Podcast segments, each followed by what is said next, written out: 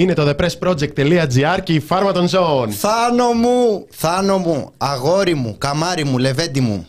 Λεβέντι μου, τον έχω από το πρωί, του έχω φτιάξει χυμό, πορτοκάλι, να πιει, να πιει βιταμινούλες, ε, ζεστά, ροφήματα, να του τρίψω την ε, πλατούλα με ενόπνευμα. Όλη τη μέρα έτσι την περνάμε. Θάνο, μην ξαναρρωστήσεις ποτέ. Η ζωή μακριά σου είναι μια κόλαση. Με τιμάει πάρα πολύ αυτό που λες. Δεν έγιναν όλα αυτά με το, χ- με το χυμό και τέτοια. Εντάξει, μπορεί να υπερβάλλω και λίγο, αλλά, Φτιά- είπα- αλλά Φτιάχνει είπα. σαλάτες, αλλά ναι, δεν τρώω σαλάτε στο γραφείο. Μπορείτε να με κράξετε όσο θέλετε γι' αυτό. Τον περιμένει εγώ κάθε μέρα. Κωνσταντίνε, πότε θα έρθεις; Εγώ και νεκταρία. Ναι. Εγώ και νεκταρία τρώνε. Η αλήθεια είναι ότι.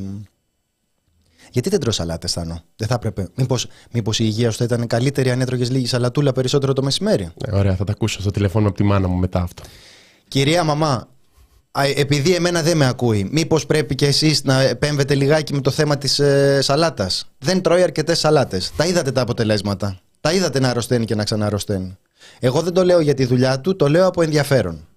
Λοιπόν, καλησπέρα στους αγαπημένους, αγαπημένες, από όπου και αν μας ακούτε, είτε είστε στο κανάλι μας στο YouTube, είτε- είτε μας ακούτε ραδιοφωνικά, κάντε ένα like αν είστε στο YouTube, subscribe, τα λέμε μέτρια, αλλά είμαστε και δούλοι του αλγορίθμου και του καπιταλισμού. Ναι, παιδιά, βγήκα αρνητικός, COVID, τα λέγαμε, Βγήκε αρνητικός. Δεν- Ναι.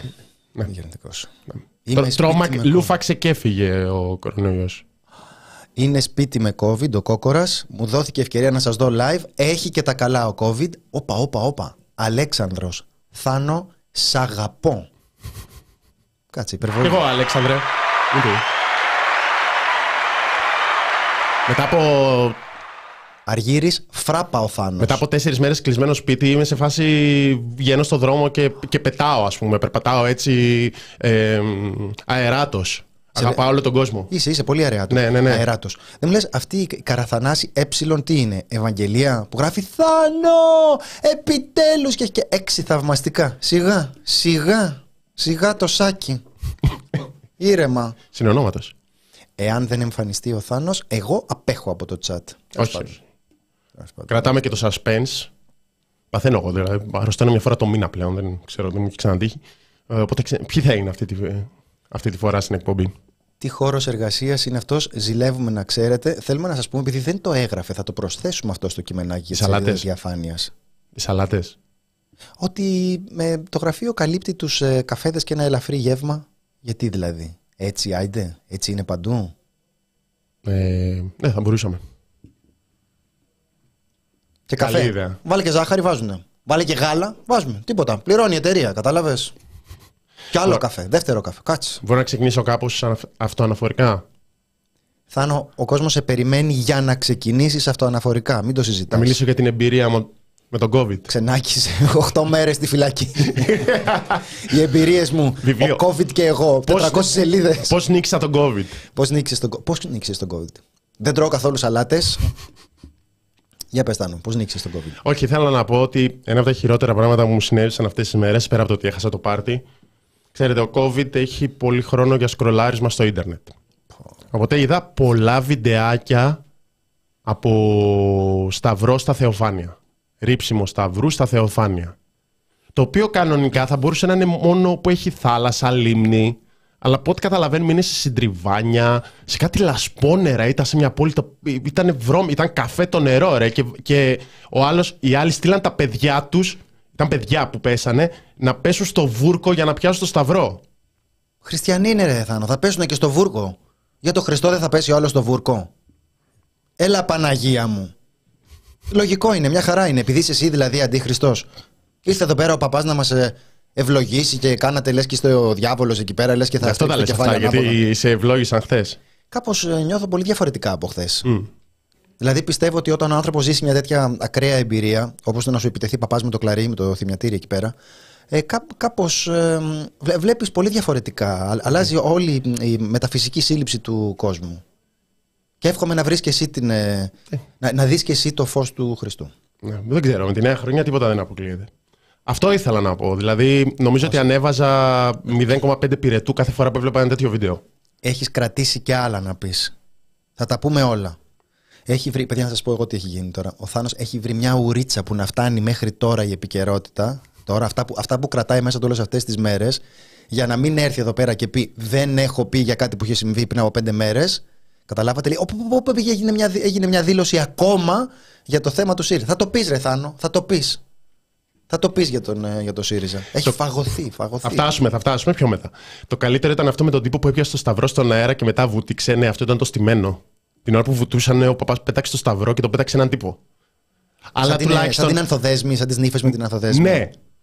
Αλλά τουλάχιστον θα μπορούσαμε, και αυτή είναι μια πρόταση που έχει να κάνει η εκπομπή, να συμφωνήσουμε ως κοινωνία, σεβόμενοι το δικαίωμα στη λατρεία και όλα αυτά, ότι άμα δεν έχει θάλασσα, λίμνη, ποτάμι, η πόλη, το χωριό ας πούμε, Άστο. άστο, άστο το έθιμο, κάνε κάτι άλλο. Άστο. Μην ψάχνεις τη λακκούβα στο δρόμο για να τσαλαβουτίσουν οι άλλοι Ρε, παιδιά, και να πιάσουν το σταυρό. Τον είναι έχετε λίγο κάνει- ντροπιαστικό. Είναι, δεν νομίζω ότι τιμάς και τη θρησκεία την οποία πιστεύεις. Τον έχετε κάνει έξαλλο το, το, το, το σταυρό εκεί πέρα με τα. Έβλεπε, Βλέ- έβλεπε Βουτούσαν μέσα στο βιντεάκι. βούρκο, ρε. Είχε... Ε, Βουτούσαν μέσα στο βούρκο. Ε, Θάνο, έτσι είναι. η- Δεν, δεν την ξέρω τη θρησκεία τους καλά, αλλά τα κάνουν. Ήταν το αυτά με κοριτσάκι εκεί πέρα και φώναζε κάποιος. Πε, πε, τώρα πέσε, τώρα. Έβλεπες- Έβλεπες το- τα σκουπίδια μέσα στο νερό. Κοριτσάκι που κυλιέται στο βούρκο για να πιάσει το σταυρό. Ναι, ναι, ναι, και από πάνω η οικογένεια. Κατάλληλη για παιδιά. Γιατί έχουμε τώρα τη συζήτηση με το αν μπορεί ένα ομόφυλο ζευγάρι να έχει παιδιά. Ε, μπο- Έχουμε συμφωνήσει ότι όλα Να ρίχνουν το παιδί τους στο βούρκο. Ναι, ναι, ναι, είναι κατάλληλα. Επειδή, ναι. Εγώ νιώθω πολύ κατάλληλος. Δεν ξέρω, δεν ξέρω. Ε, δεν με ρώτησε και κανένας, αλλά αν, αν με ρωτούσε, που, δεν με, που δεν με ρωτάει, νιώθω πολύ κατάλληλος. Είναι από τα πετυχημένα που, που βλέπω αυτές τις μέρες, που έχει διάφορα γκάλωπ. Ε, πιστεύετε ότι πρέπει να έχουν δικαίωμα ε, να, να παντρεύονται ετερόφιλα ζευγάρια; Και βάλτε από κάτω την άποψή σας. Ε, Πολύ και ωραίο αυτό. νομίζω, ναι. Νομίζω ότι θα πρέπει σιγά σιγά να εκφράζουμε όλη τη γνώμη μας γι' αυτό. Σε αυτό πρέπει να. Τώρα δεν είχαμε πει να το πούμε αυτό, αλλά έγινε μέσα στις γιορτές. Πρέπει να πέφτει κριτική και σε αυτούς που ρωτάνε. Δηλαδή, δεν βγήκε ο Οικονομόπουλος, γιατί με τις δηλώσεις του Νίκο Οικονομόπουλου ξεκίνησε αυτό. Να πει ξαφνικά από μόνος του την άποψή του. Δεν έκανε post. Ναι, Ήταν σε μια εκπομπή και το ρωτάει η εκπομπή. Νομίζω ήταν. Τα Γιάγκα. Ήταν κάποιο. τέλος πάντων, για μένα Σαν λέγει- Γιάγκας. Ναι, ναι. ναι. Ε, ήταν σε εκπομπή και το ρωτάνε. Οπότε γιατί να ρωτήσει οικονομο... γιατί να ρωτήσει τον, το, τον χ σκοταδιστή ιερέα για την άποψή του; Γιατί θες να σου πει κάτι και να το. Δεν ρωτάμε την πλειοψηφία του κόσμου. Δεν μας ενδιαφέρει ούτε του λέει ο Πουλής, ούτε ο Καμίλαλης, ούτε ο Οικονομόπουλος, ούτε. εγώ επειδή είμαι πάρα πολύ, πάρα πολύ έξυπνος, νομίζω ότι αξίζει τον κόπο. Έχω τελειώσει και το Λύκειο με 19.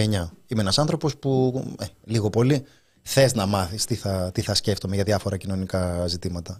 Και άντρας τώρα. Καλά. Ποιο θα ρωτήσεις. Λογικό είναι, λογικό είναι. Γε- Γενικά, παιδιά, ε, να, με, να με ρωτάτε τι άποψη έχω για τη ζωή διαφόρων άλλων, ε, νομίζω ότι είναι καλό και, και να με ρωτάνε, αλλά και να κάνουν ό,τι τους λέω. Ναι, πολύ ωραίο. Δηλαδή να αποφασίζουμε, ρε παιδί μου. Εμείς. Έλα εδώ, έλα εδώ εσύ. Και να αποφασίζουμε. Τη ζωή, τα παιδιά, αυτά. Διάφορα.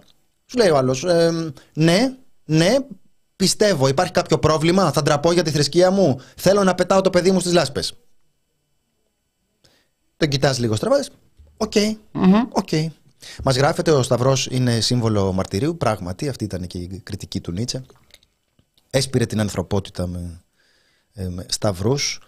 Ε, ο- όπως ξέρετε αυτό δείχνει ότι ο άνθρωπος έρχεται εδώ για να αγωνιστεί όχι για να ευτυχήσει αυτό να το σκέφτεστε εσείς που αφήνετε και περνάνε τώρα ιδιωτικά πανεπιστήμια και τέτοια οι φοιτητικοί σύλλογοι να το σκέφτονται αυτό ο άνθρωπος έρχεται στη ζωή για να αγωνιστεί αυτό Τι δουλειά έχει ο Θάνος στην εκπομπή της Κρυεμπάρδη.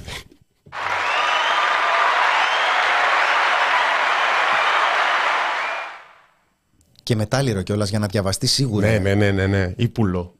Ωραία, φίλε. Φίλος γογός θα είναι. Κύριε Πουλή, τελειώσατε το Λύκειο με 19 και επιλέξετε να μπείτε στην Πάντιο; Μωρέ, μπράβο. Βλέπω λίγο... Δεν ήταν τόσο εξευτελιστικό τότε. Άλλη καιρή.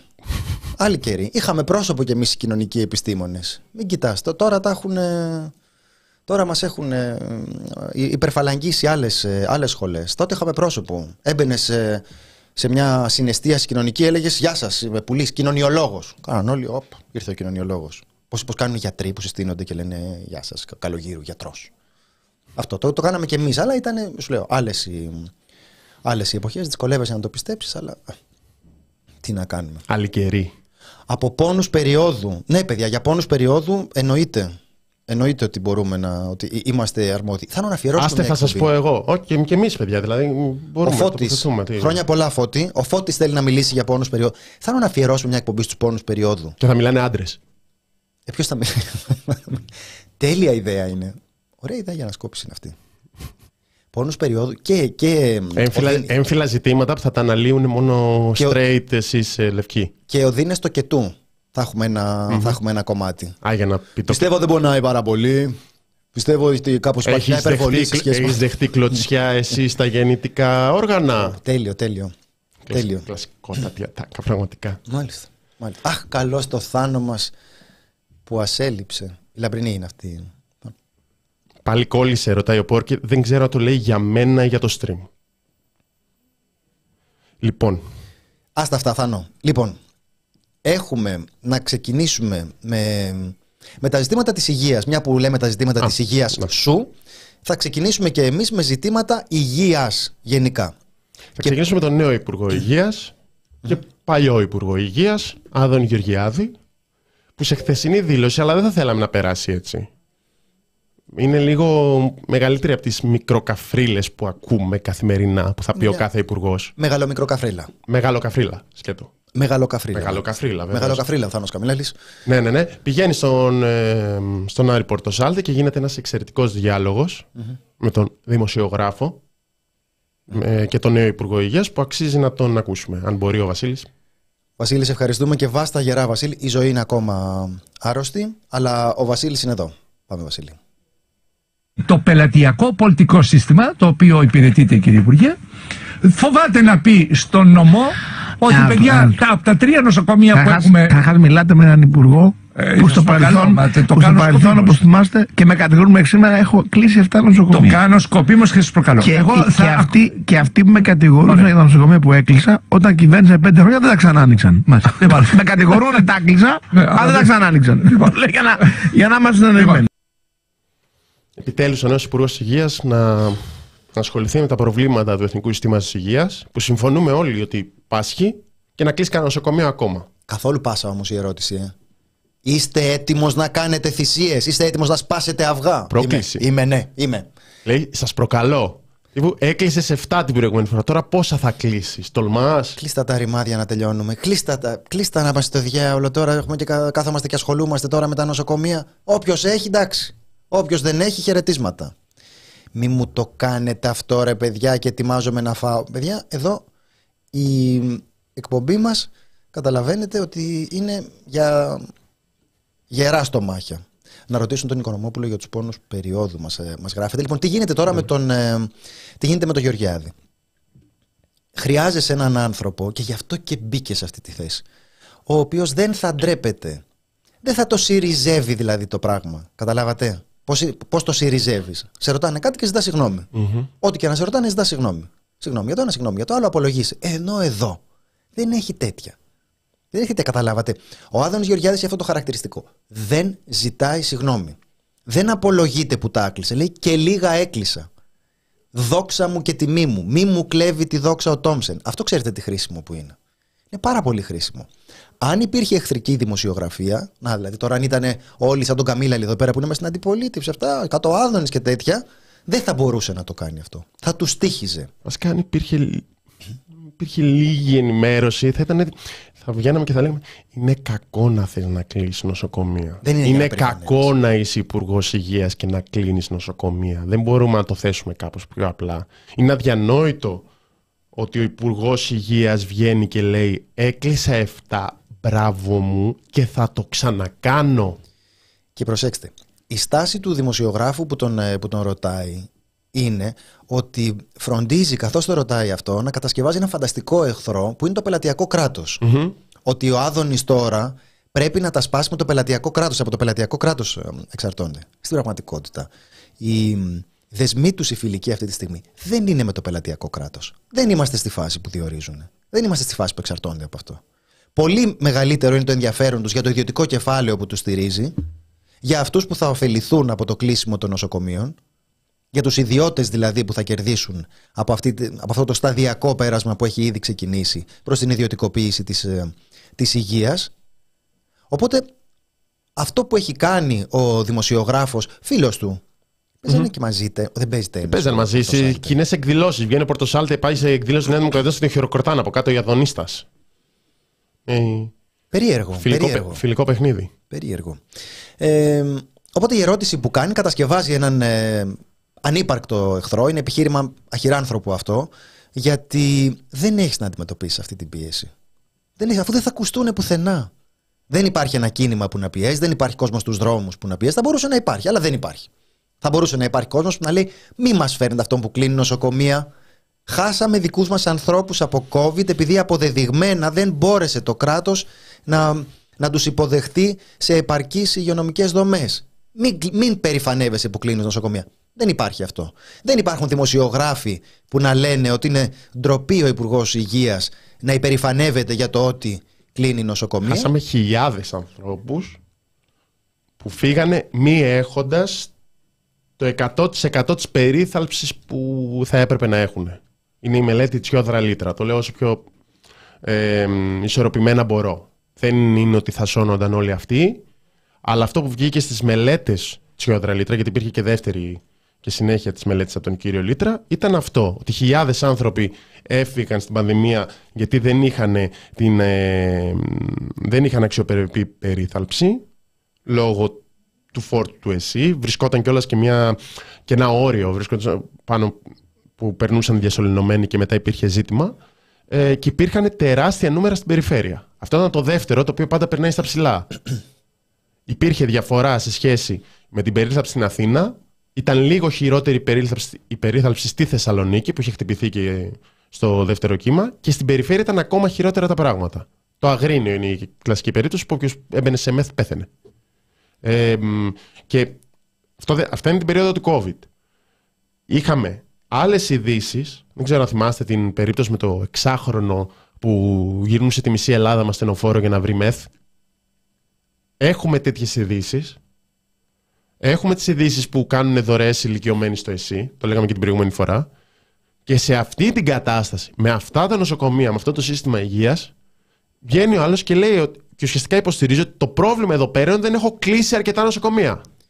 Την ίδια στιγμή, αυτός ο τίτλος που σας διαβάζω τώρα είναι σημερινός. Ασφικτική η πίεση στα νοσοκομεία, γεμάτες παθολογικές και πνευμονολογικές κλινικές από ασθενείς με ιώσεις και κορονοϊό. Ο Θάνος.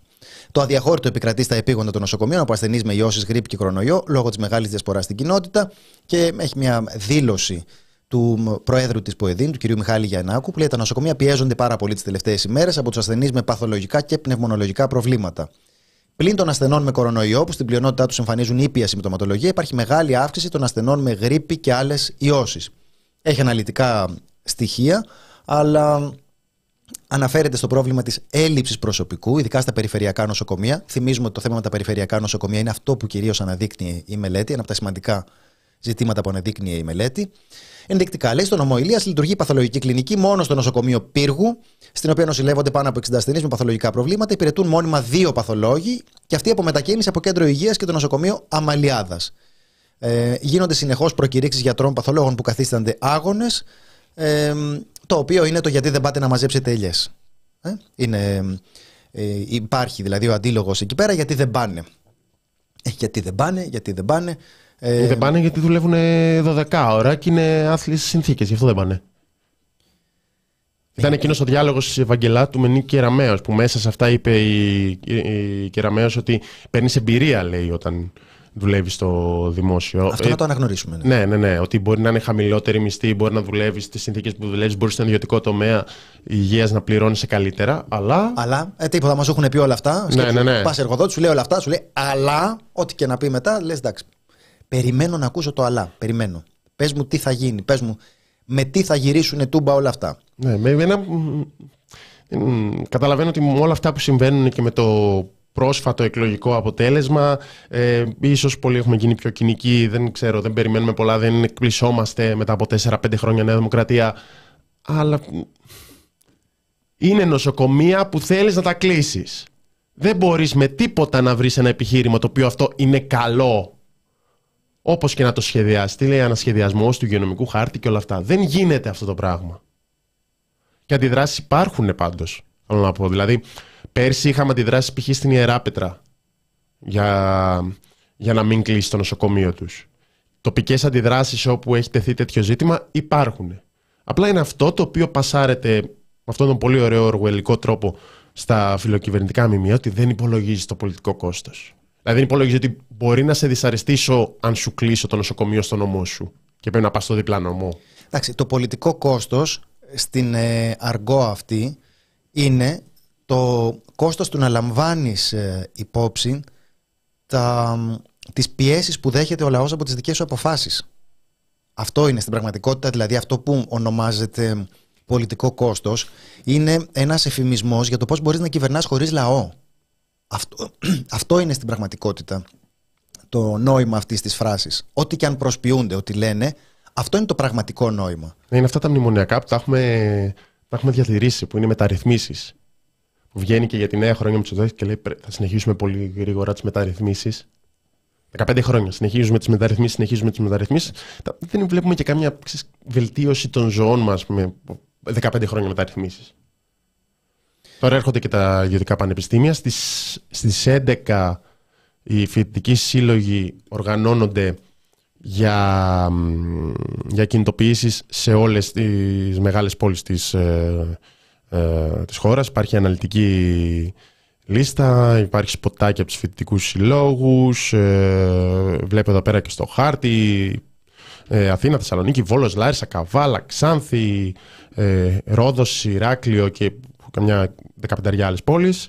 Εκατοντάδες φοιτητικοί σύλλογοι βγαίνουν αποφάσεις, βγαίνουν τα ψηφίσματα και ξεκινάει και αυτή η κουβέντα για τα μη κρατικά. Δεν θα είναι ιδιωτικά, θα είναι μη κρατικά. Δεν ξέρω αν προσέχεις την διατύπωση. Καλά, εγώ είμαι πολύ ευαίσθητος σε αυτές τις λεπτές ε, διαφορές. Ναι, ναι, και εγώ. Δηλαδή, ιδιωτικά τώρα μπορεί να ξενήσει, μπορεί να σκεφτείς. Ότι παραβιάζεται το Σύνταγμα. Πέρα από αυτό, ότι κάποιος μπορεί να βγάζει και λεφτά από αυτό ιδιώτης, ιδιωτικά. Ε, εντάξει, μωρέ, δεν νομίζω. Ενώ το μη κρατικά. Ό, όχι του κράτους. Πιανού. Α, κάποιου. Εντάξει, το θέμα, το θέμα είναι, ξέρεις, έχουμε όλη την, ε, την εικόνα ότι το κρατικό είναι κακό. Αυτό μεταξύ στα πανεπιστήμια δεν, δεν είναι ότι έχουμε και καμιά ιδέα εδώ πέρα ότι ε, έχει αποτύχει το δημόσιο πανεπιστήμιο ας πούμε, και, και, περιμένουμε ότι επιτέλους θα, θα σωθούμε. Θα ήθελαν δηλαδή να το ισχυρίζονται τώρα, δεν, δεν πάει καλά. Δεν, δεν υπάρχει καμιά πίεση ως προς αυτό. Δεν είναι κανένα πρόβλημα που περιμένει κανείς να το λύσεις. Αλλά εντάξει. Ναι. Είναι, λοιπόν. καλά, εδώ έρχεται το άλλο φοβερό που πάλι είναι. Και αυτό είναι συνέπεια του 41%. Το, αυτό που κάνουν με, τα, με την παραβίαση του συντάγματος. Δηλαδή αντικειμενικά. Το σύνταγμα είναι αυτό που είναι. Δεν έχουν αλλάξει τα σχετικά άρθρα εδώ και πάρα πολλά χρόνια. Μέχρι το, την αναθεώρηση του ΣΥΡΙΖΑ, π.χ. το 17-18, αλλά και το 19-20, λέγανε ότι πρέπει να καταργηθεί το 16 για να έχουμε ιδιωτικά πανεπιστήμια. Και ξαφνικά μετά τις εκλογές, Βγαίνει και μέσα και λέει, θυμάσαι, τελικά δεν χρειάζεται να το κάνουμε. Και λες, τι γίνεται, τι, τι, βρήκατε κάποια νέα στοιχεία, ας πούμε, ίδιο είναι το άρθρο, όπως το διαβάζαμε πριν δύο χρόνια, το διαβάζουμε και φέτος. Βρήκαμε παραθυράκι να κοροϊδέψουμε το Σύνταγμα. Ναι. Θα κάνουμε συνεργασία με παραρτήματα εξωτερικών. Βρήκαμε κάτι, κάτι που μας, θεωρούμε πλέον ότι μας παίρνει να το κάνουμε αυτό. Ναι. Να χρησιμοποιήσουμε ένα άλλο άρθρο για να παρακάψουμε το 16 που 20 χρόνια η Νέα Δημοκρατία, η Νέα Δημοκρατία όχι κάποιος άλλος, λέει ότι το 16 χρειάζεται να καταργηθεί για τα ιδιωτικά πανεπιστήμια. Εντάξει, μόνο χρειάζεται, δεν χρειάζεται τώρα. Αυτά, αυτά είναι, όλα, είναι όλα σχετικά. Λοιπόν, ε, αφού λέμε τώρα τα, τα επιτεύγματα της ε, κυβέρνησης, θέλω να πάμε λίγο στο βασικό επίτευγμα της, ε, της κυβέρνησης, που είναι η μάχη κατά της ε, ακρίβειας. Η οικονομία, το, το δυνατό χαρτί. Η οικονομία είναι το δυνατό, το δυνατό χαρτί. Τι θέλετε να σας πω τώρα, Να σας πω τι γράφουν τα, τα, έντυπα, τα εγκυρότερα έντυπα του εξωτερικού για το θαύμα της Ελλάδας. Διαβάζετε Economist. Διαβάζετε Economist. Τι πω, δηλαδή, πας στο σούπερ μάρκετ, έρχεσαι από το σούπερ μάρκετ. Πας στο σούπερ μάρκετ, έρχεσαι από το σούπερ μάρκετ. Πού καιρός να διαβάσεις τον Economist που είμαστε, που είμαστε η χώρα της χρονιάς; Η χώρα της χρονιάς εντάξει ήταν η Ουκρανία, η Μιανμάρ, ήταν το Ουσμπεκιστάν, η Κολομβία ήταν. Πολύ ωραίο παράδειγμα, Κολομβία. Να πούμε καταρχάς ότι δεν έχουμε τίποτε εναντίον ναι, ναι αυτών ναι. των χωρών που όλες ανήκουν στην, ε, στην ίδια κατηγορία με, με εμάς και ε, έχουμε πολύ μεγάλο σεβασμό για αυτά τα, για αυτά τα έντυπα. Πολύ, πολύ μεγάλο. Σε αντίθεση δηλαδή με τον κοσμάκι που πάει και ε, δεν μπορεί να ψωνίσει λάδι, για αυτά τα έντυπα έχουμε πολύ μεγάλο σεβασμό. Και εσείς τώρα, που είστε λίγο, λίγο αμόρφωτοι, λίγο, λίγο γελοί, λίγο δεν, δεν ξέρετε πέντε αγγλικά, δηλαδή έχετε, δεν έχετε τελειώσει το, το Λύκειο με 19. Τέλος πάντων, ρε παιδί μου, που ε, ανήκετε στον πάτο της της, ε, κοινωνικής ιεραρχίας, αν μου επιτρέπεις, Στάνο, να μιλάμε τη γλώσσα της αλήθειας, θα σας εξηγήσουμε λιγάκι γιατί έχει δίκιο ο Economist και όχι το σούπερ μάρκετ. Γιατί εσείς προσπαθείτε να βασιστείτε στην εμπειρία σας. Μέγα λάθος. Μέγα λάθος. Δηλαδή, εσύ πας και βλέπεις δεν, δεν μπορώ να πάρω λάδι. Λάδι. Δεν μπορώ να πάρω βρεφικό γάλα. Στην τσέπη σας. Ναι. Και πας τώρα και Δηλαδή, προσπαθείς να μετράτε συν- εσείς τα λεφτά και λες το μήνα πόσο είμαι; Άκου τώρα. Και Μη- δεν- μείον τε- ε, Μείον τέσσερα. Καταρχάς, τι άποψη να έχει ο άνθρωπος που δεν μπορεί να, ε, να βγάλει το μήνα; Οι άνθρωποι αυτοί δεν έπρεπε να έχουν άποψη. Άποψη θα έχει ο άλλος. Τι, τι είσαι εσύ, βιομήχανος. Μάλιστα, πες μας. Τι είσαι εσύ, μηντιάρχης. Μάλιστα, πες μας. Κοινωνιολόγος. Μάλιστα, πες μας. Γιατί παίρνει. αυτό. Αυτό το βάλε Είναι πριν. λίγο υποκειμενικό το Δεν είναι- αυτό. εντάξει, εντάξει, το παραδέχομαι. Δεν- δεν έχεις- Δεν έχουν τόσα λεφτά οι κοινωνιολόγοι. Εντάξει, ρε παιδί, μου, το παραδέχομαι επειδή είναι μια ομάδα την οποία προωθώ σιγά σιγά μέσω της εκπομπής για να. Θα κατακτήσει τον κόσμο. Κα, κάπως, ε, για να αποκατασταθεί το κύρος τους. Οπότε την ε, τοποθετώ. Θανό, είναι σαν αυτό που κάνουν με την Ελλάδα, το κάνω κι εγώ με την Πάντιο. Καταλάβες, δηλαδή υπάρχει πολύ αρνητική δημοσιότητα, οπότε χρειάζεσαι μερικές θετικές ειδήσεις για να μπορέσει σιγά σιγά να ανατραπεί αυτή, Ναι, ναι, ναι. αυτή- αυτό που λες τελείως απάντη και σου κάνουν πφ. Αυτό χρειάζεται. Δεν ξέρω, Δεν έχω καταλάβει πόσο bullying έχεις φάει με την Πάντιο. Δεν, δεν... Σήμερα, σήμερα, πρώτη φορά. Μέχρι τώρα το αντιμετωπίζονται με πολύ σεβασμό. Ε, τώρα τι να λέμε; Δεν, είναι και εποχή τώρα δέχεται, δέχεται μ, πίεση το δημόσιο πανεπιστήμιο. Δεν, ε, δεν, θε- δεν θέλω. Καλά, το δικό σου πολύ καλό πανεπιστήμιο. Εγώ λέω τώρα για το, για το δικό μου ότι είναι σακαράκα. Και μάτε, έχουμε και βιβλιοθήκη στο βιολογικό. Έχουμε το καλύτερο. Λοιπόν, έλα παιδιά, αρκετά με την αρνητή Λαργύρης. Εννοείται, λοιπόν, και αυτό ευχαριστήσουμε και το φώτι για, το, για τα 50 ευρώ.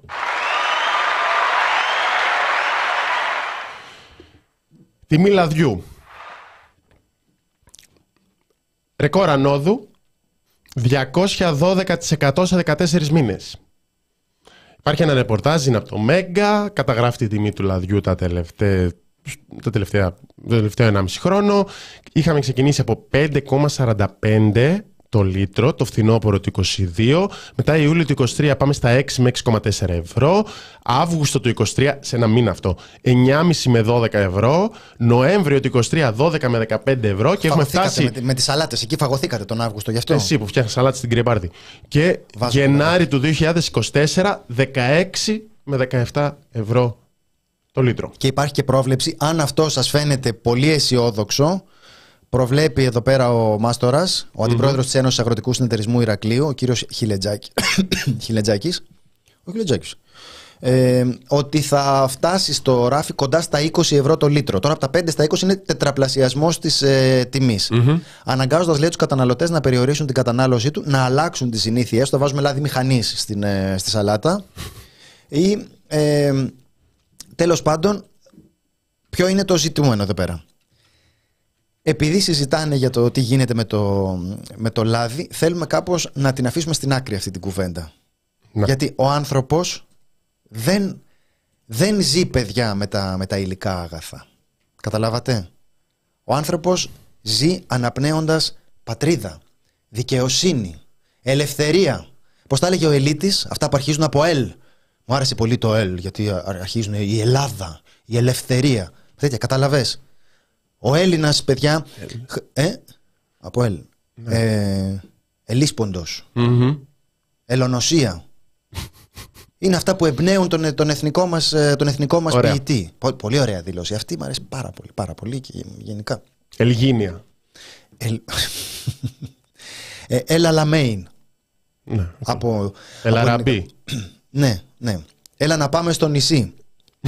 Έχουν, λοιπόν, είναι όλες αυτές οι, αυτές οι λέξεις που θέλουμε να σκεφτόσαστε ότι αυτά είναι η ζωή σας. Εσείς τώρα μπορεί μερικές φορές να παγιδεύεστε στα υλικά αγαθά, το σούπερ μάρκετ, πας στο σούπερ μάρκετ και φεύγεις κλαίγοντας, ας πούμε, έχει τετραπλασιαστεί η, η τιμή του λαδιού. Και ε, μπορεί αυτό να σας κάνει προς στιγμή να αμφισβητήσετε την, ε, τους χειρισμούς της ε, κυβέρνησης. Να πείτε, «Με, σίγουρα πάει καλά η οικονομία, σίγουρα. Δεν το έχω διαβάσει αυτό του Economist. Ξέρω, άλλο σίγουρα, το Economist είναι αυτό. Σίγουρα, τι, τι θες, τι άλλο να κάνω δηλαδή για να σου το πω; Τι άλλο να κάνω; Ποιος πρέπει να το πει, ο Πάπας; Και λες, εντάξει, εντάξει, εντάξει. Ω, Άμα, είναι, άμα πάει καλά, πάει καλά. Τι το θέλω κι εγώ, λάδι, λάδι, λάδι. Ιδίως εκεί τον Αύγουστο, παιδιά, με ξεστήκατε στο λάδι, ρε παιδιά. Μαζευτείτε λίγο. Δηλαδή, έχεις τον μπολ με τη σαλάτα, θα παίρνεις το μικρό το κουταλάκι, τσουπ, θα την ανακατεύεις καλά. Αυτό πάει παντού, άμα το ανακατέψεις καλά. Αλλά δεν θέλει αυτό που, αυτό που κάνανε τώρα οι μανάδες σας εκεί πέρα που ε, φτιάχνατε τη χωριάτικη και βουτάγατε την ε, παπάρα μέσα στην, ε, μες στη χωριάτικη και είχε πέντε πόντους λάδι. Ε, με συγχωρείτε. Με συγχωρείτε, αλλά αυτές οι εποχές των παχιών αγελάδων που βάζατε λάδι στη σαλάτα έχουν περάσει. Δηλαδή, γενικά, επειδή ο Πορτοσάλτε πρωτοστατεί σε αυτό. Είναι ο άνθρωπος, είναι σαν τον Άδωνη Γεωργιάδη σε δημοσιογράφο. Πρωτοστατεί στο τι θα θεωρούμε πολυτέλεια κάθε φορά. Ε, ε, όχι και αυτοκίνητο για τη δουλειά. Ε, όχι και αυτοκίνητο για τη δουλειά. Θα έρθει και αυτό το ρεπορτάζ. Ε, όχι και θέρμανση κάθε μέρα. Ε, όχι και λάδι στη σαλάτα. Κάτσε. Κάτσε. Μου μάθατε όλοι. Και θα αρχίσει να το σκέφτεσαι εκεί. Βάζετε και το τέτοιο, κάνετε παπάρα εκεί πέρα. Όχι. Όχι. Οπότε αποκτάς και εσύ κάποιες ενοχές. Στο λέει αυτό και λες. Ξεκάθαρα. Το είχα παρακάνει. Ζει, προσπαθούν να ζεις μέσα στις ενοχές. Ζεις παραπάνω από τις Ενοχές δυνατότητες που σου. ζεις θα έχεις στο τέλος. Ναι, ναι. Παραπάνω από τις δυνατότητέ σου. Ναι. Και δεν είναι μόνο το λάδι. θα αρκούσε να είναι μόνο το λάδι. Ε, ε, γίνεται κουβέντα τις τελευταίες μέρες και για το βρεφικό γάλα. Το, για το οποίο υπάρχουν δύο σημεία ακόμα. Το ένα είναι, και διαβάζω από τα σχετικά άρθρα, ότι μ, καθώς έχει φτάσει στο δια... πολίτες στη χώρα μας έως και 213% πιο ακριβά σε σχέση με άλλες χώρες της Ευρωπαϊκής Ένωσης, σύμφωνα με έρευνα σύγκρισης τιμών που διενήργησε η Επιτροπή Ανταγωνισμού το Νοέμβριο. Έχουμε φτάσει στο 213%. Κάτι έχουμε κάνει με το 210 πλάς της 100, δηλαδή έχουμε- η αύξηση είναι ίδια. Ε, μ, και υπάρχουν μετά, αυτό γίνεται τώρα κάνα δεκαήμερο που κα- έχουμε καταλάβει το πόσο έχει φτάσει στα ύψη το, το βρεφικό γάλα. Και σύμφωνα με πληροφορίες διαβάζουμε, η κυβέρνηση εξέτασε το ενδεχόμενο για πλαφόν στην τιμή του βρεφικού γάλακτος. Σοβιετία. Σοβιετία. Σοβιετία. Δηλαδή θα είμαι εγώ επιχειρηματίας. Θα μου έχεις πει, έλα εδώ να επενδύσεις πουλί. Έλα να επενδύσεις, έχουμε ελεύθερη αγορά. Και ξαφνικά θα μου βάλεις πλαφόν. Να μην κερδίζω εγώ, επειδή έρχεται ο φωτόπουλος της ΔΕΗ. Ε, Βα, πέτα και το φωτό. Έρχεται ο φωτόπουλος της ΔΕΗ και λέει είναι ακριβό το βρεφικό Ναι, ναι. γάλα. Ωστόσο, και πεθάνουν τα μωρά τους. και επειδή αυτά είναι Σοβιετίες και δεν είμαστε τώρα για τέτοια πράγματα, σε πρώτη φάση η κυβέρνηση προσανατολίζεται σε μείωση της τιμής της τάξης 20% με 25% σε συνεννόηση με τις εταιρείες. Θα βγει- θα Αυτό βγαίνει- ακριβώς πώς θα γίνει. Να σου πω εγώ. Θα βγαίνουν οι υπουργοί και θα διαφημίζουν. Σήμερα έχει φτηνό βρεφικό γάλα το σούπερ μάρκετ Βουρδούμπη. Τρέχουμε όλοι στο Βουρδούμπι να πάρουμε φτηνό, φτηνό βρεφικό γάλα. Θα, σήμερα έχει φτηνό βρεφικό γάλα το σούπερ μάρκετ και θα είναι ο Άδωνης Γεωργιάδης που θα φωτογραφίζεται εκεί πέρα με τον ε, φίλο του. Εντάξει. Σε συνεννόηση με είναι αυτό που, που λέει ο άλλος Τι θες τώρα, βρεφικό γάλα για το παιδί σου. Εντάξει, και θα, θα πετάει ένα φακελάκι κάτω. Θα σκύβεις, θα το πιάνεις. Να είστε καλά, να είστε καλά, να είστε καλά. Ευχαριστώ πάρα πολύ. Όχι, σε συνεννόηση με τις εταιρείες, νομίζω μπορώ να το θέσω λίγο καλύτερα, αν μου επιτρέψεις. Είναι αυτό το. Ρε, εσύ, πολλά χρεώνει. Θα το ρίξεις λίγο. Δηλαδή δεν μας πείραζε όταν είχε αυξηθεί 100% το βρεφικό γάλα, γιατί για να έχει φτάσει τώρα στο 200 και πριν λέγανε 150, κάποια στιγμή ήταν 100, λέω εγώ τώρα. Ναι. Οπότε δεν πήραμε μέτρα το, τότε. 100%. Τώρα που Διπλα- έγινε. διπλασιασμός της τιμής. Διπλασιασμός τιμής. Μάλιστα. Οπότε δεν παίρνουν μέτρα λίγο νωρίτερα. Παίρνουν τώρα που γίνεται λίγο χαμός, γιατί κα, κατάλαβες ότι πληρώνω, ξέρω εγώ, 10 ευρώ παραπάνω, ας πούμε. Ότι τώρα που ξεπεράσαμε τον διπλασιασμό, πάμε σε τριπλασιασμό τιμής. Ε, και λες, έλα, μείωσε το λίγο. Μείωσε το λίγο. Και εδώ σου βάλω πλαφόν. Γενικά και το αυτό με μειώνεις τη από το. συνεννόηση, Και έχει φτάσει στο 200% και λέει, θα στο μειώσω 20-25%. Και αυτό είναι μέτρο για την ακρίβεια, το οποίο θα ανακοινωθεί αύριο. Ησυχία όλοι. 11. Δανειοδότηση στα βρέφη για να αγοράζουν μόνα τους τα γάλα. Ναι. Ατομική ευθύνη, Ναι. babies.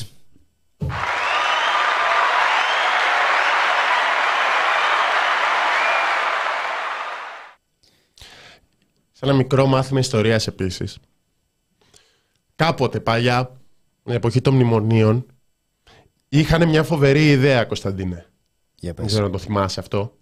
Για να δούμε. Το βρεφικό γάλα πολλούνταν στα φαρμακεία. Παλιά εποχή πριν 10 χρόνια. Και έρχεται και έρχονται οι θειασότες της ελεύθερης αγοράς και σου λέει: Αν το βάλω και στο σούπερ μάρκετ, θα, θα αυξηθούν τα σημεία πώλησης, θα δουλέψει ο ανταγωνισμός Και όταν δουλεύει ο ανταγωνισμός, παιδιά, ξέρετε. και τι θα γίνεται. πέσουν οι τιμές. Βέβαια. Πόσες φορές πρέπει να σας το πούμε αυτό για να το πιστέψετε, ρε παιδιά; Το λέμε και κάθε φορά έχουμε βαρεθεί να ακούμε την ίδια γκρίνια. Και μιλάει τώρα ο Υπουργός Ανάπτυξης, ο κύριος Κρέκας, και λέει: Η μεταρρύθμιση που επέτρεψε να πωλείται και στα σούπερ μάρκετ, το βρεφικό γάλα, δεν έχει φέρει τα ανάλογα αποτελέσματα και η τιμή είναι αδικαιολόγητη. Απίστευτο. Απίστευτο που για ακόμα μία φορά δεν λειτουργήσε η ελεύθερη αγορά σε τέτοια αγαθά. Για να δούμε όμως με το ρεύμα τώρα, με τα χρωματιστά τιμολόγια, θα πιάσει. Να σου πω δηλαδή, κάτι. θα Είναι το και- δοκιμάσουμε ξανά. Είναι και αντικείμενο με ελαστική ζήτηση.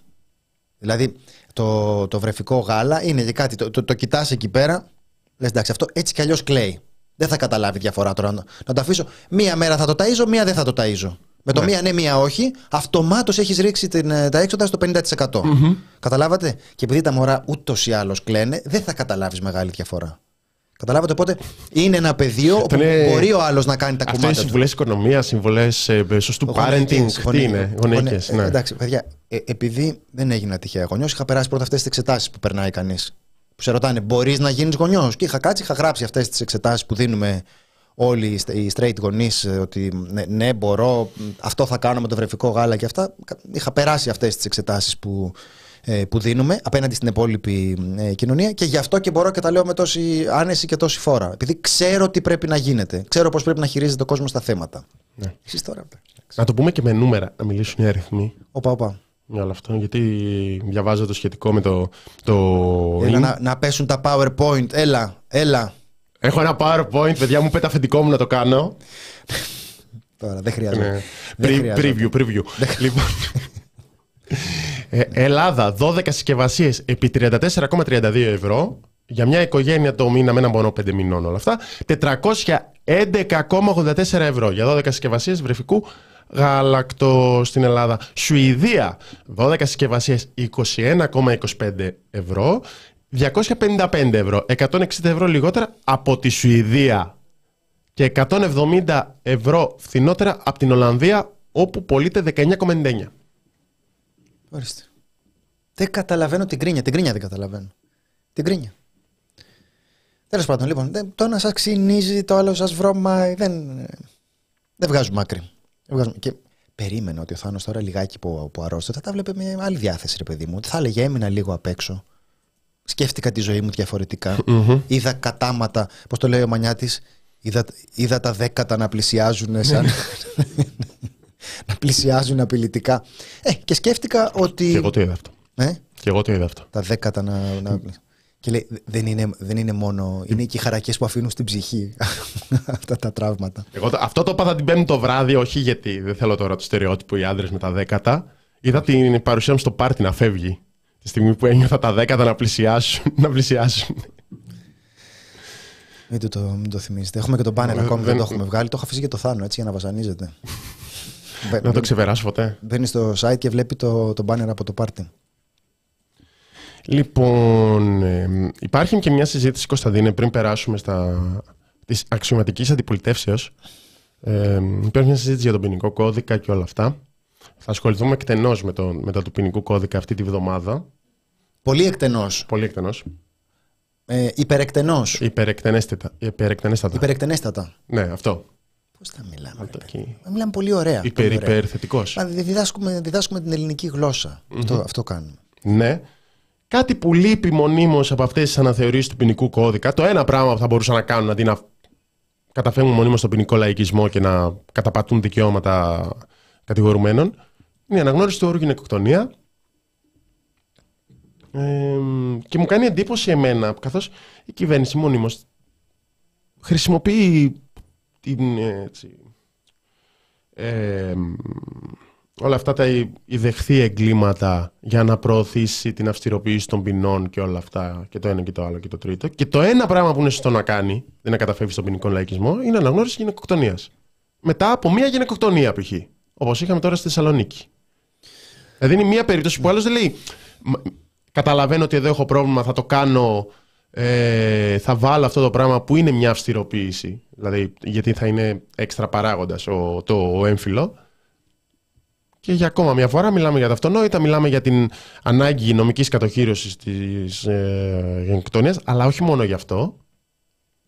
Και για δομές και για μ, εκπαίδευση των αρχών, να μην πηγαίνει η γυναίκα στην αστυνομία και να την διώχνουν, λέγοντάς της Α, μόνο η σωματική της ακαιρεότητα θεω- θεωρήσαμε ότι κινδυνεύει, όχι η ζωή της. Αυτό που έγινε σε προηγούμενη περίπτωση και μια σειρά από πράγματα. Συνέβη στη Θεσσαλονίκη, είναι για άλλη μια φορά φρικιαστικές οι λεπτομέρειες. Υπάρχει ένα συγκεκριμένο προφίλ του δράστη, αλλά εγώ προσωπικά δεν θα ήθελα να μείνω σε αυτό. Δηλαδή, κυκλοφορούν και εικόνες, Ορθοδοξία ή θάνατος και όλα αυτά. Καλός χριστιανός, επί, επίδειξη καλού χριστιανού και όλα αυτά. Δεν σημαίνει ότι είναι μόνο οι άνθρωποι που πιστεύουν τέτοια πράγματα, οι πιθανοί γυναικοκτόνοι, οι σεξιστές κλπ. Υπάρχουν σε όλους τους χώρους. Εντάξει. Ναι, να, να, να πούμε ότι αυτό το, αυτό το προφίλ, το, το ακροδεξιό, έχει μια ε, ε, σχέση αγάπης με την ε, πατριαρχία και τη βία εναντίον, ε, εναντίον των άλλων που ε, θα- θα μπορούσε να πει κανείς ότι δεν είναι και τόσο μεγάλη έκπληξη αλλά σωστό είναι να πούμε ότι δεν, ε, δε- δεν έχει νόημα δηλαδή να μπούμε σε μια κουβέντα ότι να το κάνουν και να το κάνουν και άλλοι, να το κάνει και αυτός, να το κάνει και εκείνος. Μπορούμε να σταθούμε πρωτίστως στην, ε, στην έμφυλη διάσταση, σε αυτό που θεωρούμε ότι συνιστά κοινωνικό φαινόμενο. Το πώς, γιατί, με ποια συχνότητα και για ποιους ε, λόγους άντρες σκοτώνουν τις γυναίκες τους. Ναι. Αυτό, είναι το, αυτό είναι το ζήτημα. Ναι, και πάντα σε τέτοιες περιπτώσεις ε, η γενοκτονία είναι απλώς. Όχι απλώς, είναι η κορυφή αυτού του παγόβουνου. Δηλαδή είναι αυτό το οποίο σοκάρει, αυτό το οποίο ε, παίζει στα αστυνομικά δελτία, αλλά είναι η κορυφή της πυραμίδας της έμφυλης βίας. Έχουμε γράψει γι' αυτό, έχουμε κάνει ρεπορτάζ γι' αυτό, το έχουμε συζητήσει με ανθρώπους που ασχολούνται με τέτοια ζητήματα. Η πυραμίδα ξεκινάει από πολύ χαμηλά, ξεκινάει από τα. Από παραβιαστικές συμπεριφορές, κακοποιητικές συμπεριφορές ε, και σιγά σιγά ανεβαίνει. Όχι ότι είναι δεδομένο ότι θα ανέβει, αλλά ότι υπάρχουν μορφές που είναι πολύ πιο απλές και βλέπουμε μόνο την κορυφή του παγόβουνου. Υπάρχουν πάρα πολλά βίντεο και που το, το σχολιάζουν πλέον όλο αυτό, όλα αυτά τα στερεότυπα, αυτό το τι θα, ο έλεγχος του τι θα βάλει, με ποιο θα μιλήσει, τι θα φορέσει, όλα αυτά τα πράγματα τα οποία είναι και αυτά μια μορφή της ψυχολογικής βίας και υπάρχουν διάφορες μορφές ε, βίας. Μάλιστα. Λοιπόν, ε, Θάνο, να περάσουμε στο τελευταίο κομμάτι Α, της, το, ε, της- για τη σημαία δεν είπαμε. της συζήτησης. Είχε ενοχλήσει τόσο η υπόθεση με τη σημαία. Πες για τη σημαία, δεν τα έχεις. ε.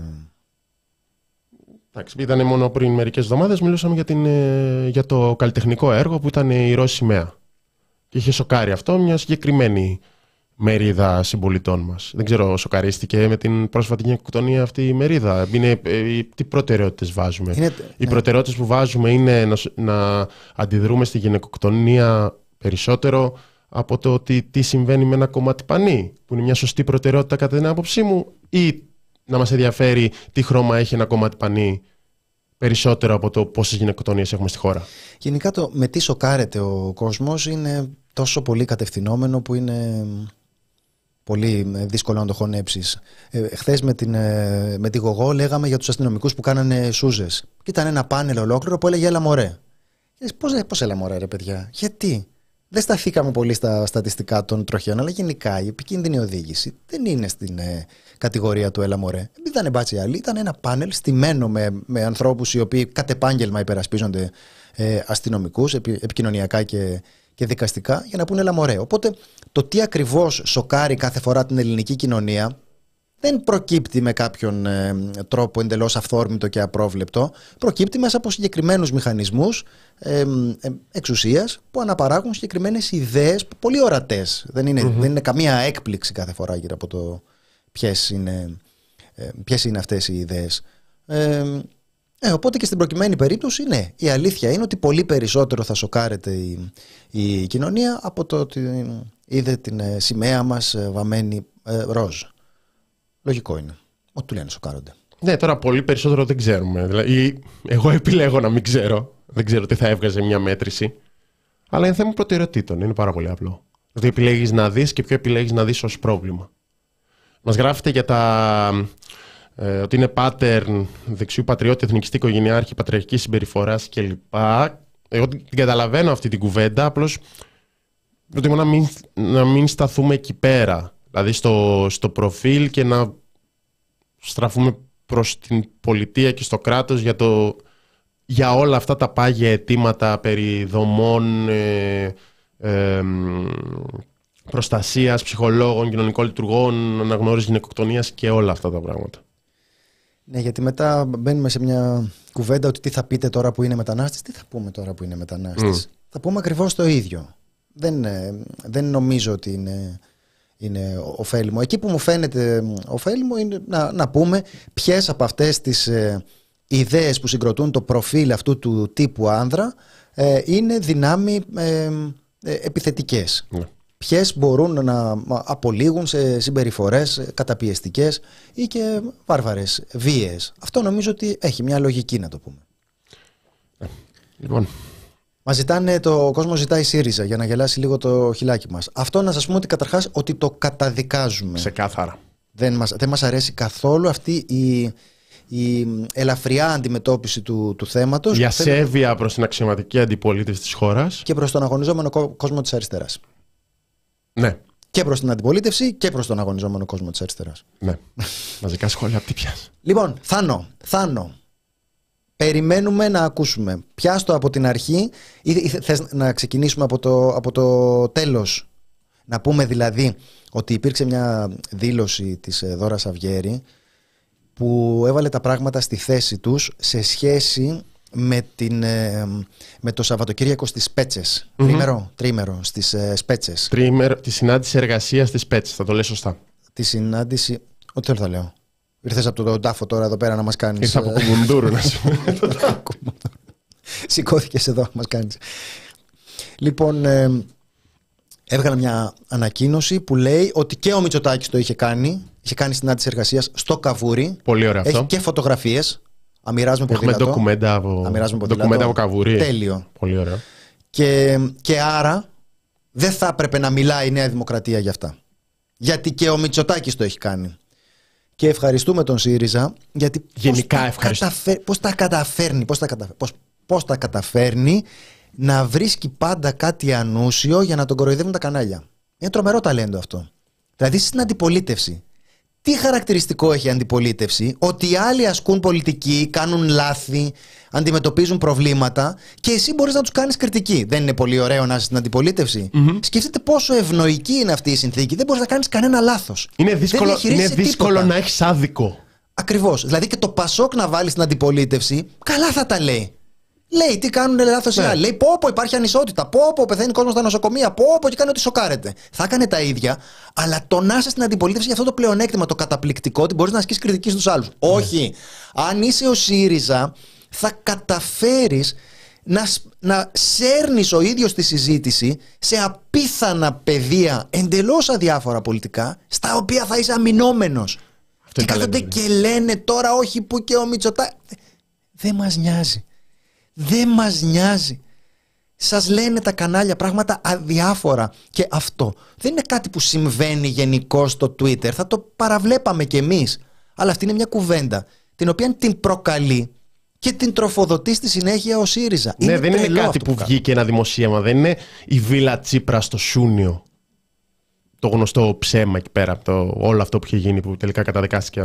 Ποιος ήταν, δεν θυμάμαι ποιος το είχε γράψει δεν είναι κάτι το οποίο το βγάζουν τα, τα μέσα που σε πολεμάνε που είναι της κυβέρνησης και εσύ πρέπει να απαντήσεις και αμυνόμενος και η προπαγάνδα και η, η θέση 107-108, η λίστα πέτσα σε πολεμά. Είναι κάτι το οποίο το επιλέγεις εσύ για να το βάλεις στην ατζέντα. Έχω πάρα πολλά ερωτήματα για το τι προσπαθεί να κάνει ο ΣΥΡΙΖΑ και αν τους φαίνεται καλή ιδέα όλο αυτό.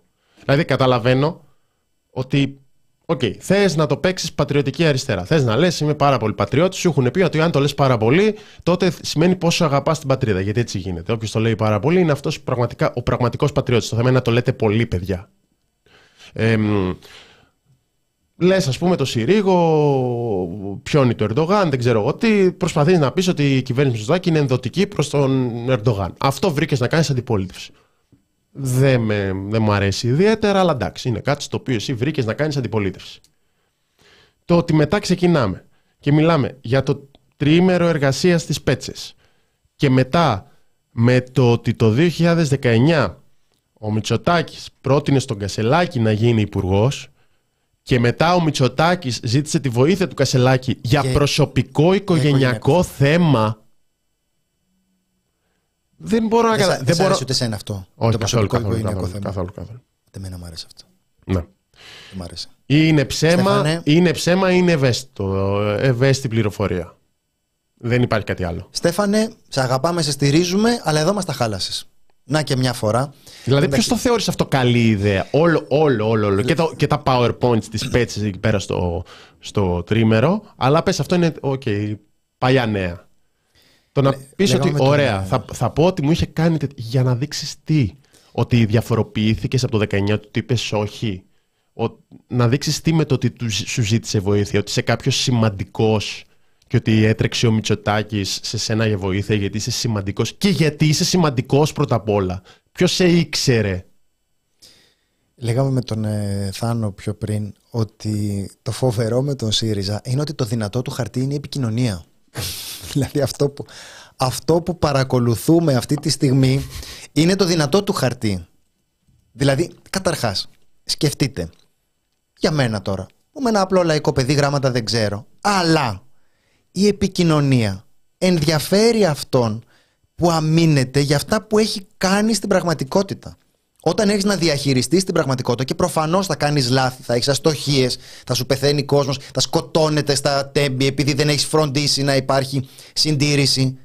Καταλάβατε, εκεί, επειδή είσαι αντικειμενικά αμυνόμενος, επειδή είσαι αυτός που λούζεται τις συνέπειες από όλα αυτά που έχεις κάνει, θα χρειαστεί να χειριστείς τα πράγματα επικοινωνιακά προκειμένου να μπορέσεις να υπερασπιστείς τον εαυτό σου απέναντι σε μια πολύ εύλογη κριτική που δέχεσαι γιατί συγκρούεσαι με την πραγματικότητα.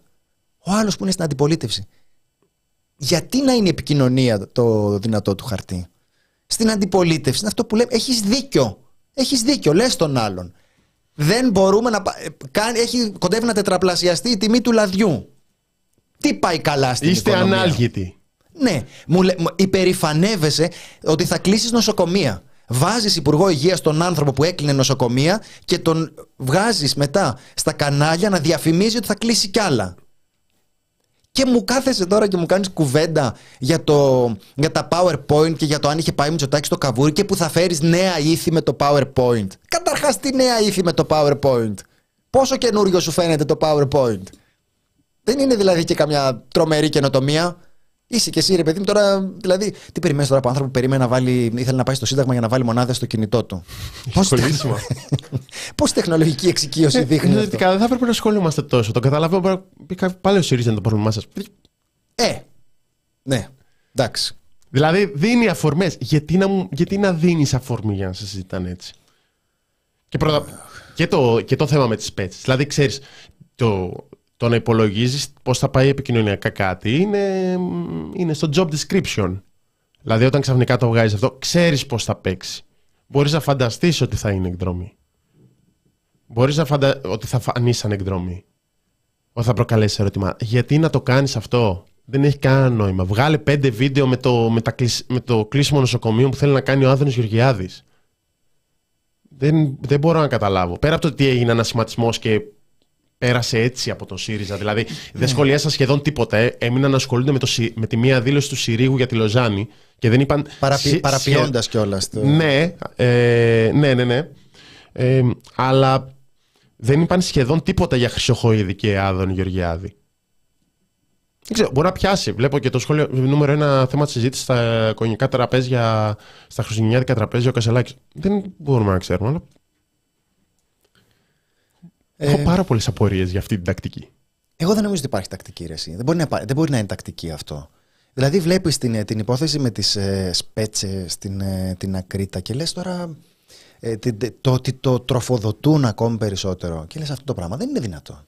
Δεν είναι δυνατόν. Μα η θέση σου είναι να ασκείς κριτική. Δεν μπορεί να είσαι στην αντιπολίτευση και παρόλα αυτά να είσαι αμυνόμενος. Πρέπει να είσαι πολύ loser για να το καταφέρεις αυτό. Δεν γίνεται, ρε παιδί μου.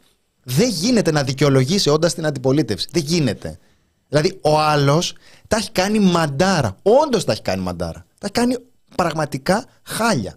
Είναι ποτέ δυνατόν εσύ να προσπαθείς να στήσεις όρθια την επιχειρηματολογία σου απέναντι στην κριτική που ασκούν και να οδηγείς με δική σου συνυπετιότητα την κουβέντα σε πράγματα τα οποία είναι τόσο μα τόσο μα τόσο τόσο πολύ αδιάφορα όπως είναι το που θα πάτε τριήμερο. Να, ήταν, να πήγαινα εγώ θα με ένοιαζε. Να μου λέγει, ξέρω εγώ τώρα ο, ο Κασελάκης. Κωνσταντίνε, το τριήμερο τι θα κάνεις; Θα έλεγα, ξέρεις τώρα, έχω ξέρω, γυναίκα, παιδιά, φάρτα μαζί. Mm-hmm. Θα πήγαινα στις πέτσες. χαρά. Θα έλεγα, δεν, δεν μπορώ να φύγω, έχω εκπομπή. Φέρε και τον Καμίλαλη. Τώρα τελευταία έκανα, με την, ε, έκανα εκπομπές με τη Γογό, έχουμε κάπως ε, ε, δεθεί. Κρυεμπάρδι, μαζί. Θα μαζεύαμε τις, ε, θα, θα νοικιάζαμε ένα βανάκι με λεφτά του, του ΣΥΡΙΖΑ, του Κασελάκη. Θα πηγαίναμε όλοι μαζί. Θα με ένοιαζε. Γιατί θα έλεγα σπέτσες, σπέτσες. Έχω καιρό να πάω στις σπέτσες. Πολύ ωραίες οι σπέτσες. Καταλάβατε. Θα έλεγα ότι ναι, μπορώ να το συζητήσω. Τώρα πώς ήρθε; Τι κουβεντιάζουμε, γιατί; Ναι. Και έχουμε βγάλει και σκόπιμα την κουβέντα με το ξοχικό, πόσα δωμάτια και τέτοια, το οποίο ας έχει όσα λεφτά έχει. Δηλαδή, δεν υπάρχει σε αυτή την εκπομπή το ότι ο αριστερός μου να είναι φτωχός. Δεν με ενδιαφέρει αυτό το κομμάτι.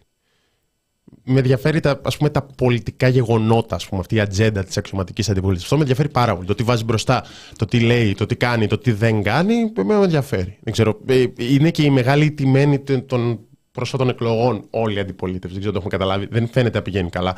Και κάποια στιγμή φτάνουν, ξεκινάνε σιγά σιγά τα ερωτήματα. Έχουμε περάσει δύο μήνες από την διάσπαση με τη Νέα Αριστερά και κάπου περιμένεις να δεις αυτό το νέο στο ΣΥΡΙΖΑ. Δηλαδή το, θα έρθουν καινούργια άτομα, μέλη εδώ πέρα, τεχνοκράτες, χαμός θα γίνει και να τα βιογραφικά και τα think tanks που θα δουλέψουν και οι προτάσεις και αυτό που θα γίνει ο ΣΥΡΙΖΑ και θα, θα κάνουμε και θα γίνουμε σύγχρονο και το αριστερό κόμμα και το ένα και το άλλο. Ναι, δεν περιμένω να γίνουν όλα αυτά σε μια μέρα, αλλά κάποια στιγμή κάτι να, να αρχίσει να δείχνει ότι αυτό το πράγμα τσουλάει. Λοιπόν, σας ευχαριστούμε από την καρδιά μας. Ναι. Δεν περιμέναμε ότι θα περάσουμε τόσο ξεχωριστές στιγμές ε, κοντά σας. Θάνο, η ζωή μακριά σου είναι όλεθρος, κόλαση, φρίκι και οδυρμός.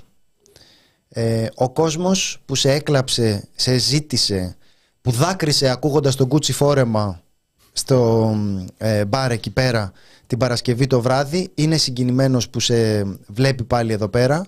Όχι Εγώ μόνο πιο πολύ, όρθιο. παιδιά, που σας ξαναβρήκα. Φράπα, φράπα. Του έκανε καλό, παιδιά, να είμαστε ειλικρινείς. Αν εξαιρέσεις αυτά τα βιντεάκια που είδε με τον αγιασμό εκεί πέρα που σάλταρε.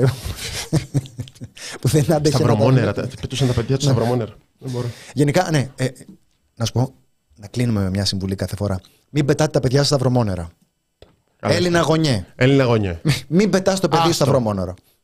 Μπορεί κάπου αλλού, μια άλλη μέρα. Κάνε το σταυρό. Κάτσε Κάπου ήσυχα. πιο ρηχά. Του χρόνου στις 6 του Γενάρη. Ναι. Κάτσε εκεί πέρα στην πλατεία. Κάνε το σταυρό σου με την οικογένειά σου. Μια χαρά. Πιστεύεις, δεν θα το κρίνουμε αυτό. Αλλά βλέπεις βρωμόνερα και έχεις το παιδί στην αγκαλιά Ναι, ναι, σου. ναι. Κρατήσου. Ναι. Μην, μην το κάνεις. Ναι. Ναι. Αυτό. Λοιπόν, σας ευχαριστούμε πάρα πολύ. Να είστε καλά, να μην πετάτε τα παιδιά σας σε βρωμόνερα. Ήταν η Φάρμα των Ζώων. Τα λέμε Για την αύριο την αγάπη ίδια μας. ώρα.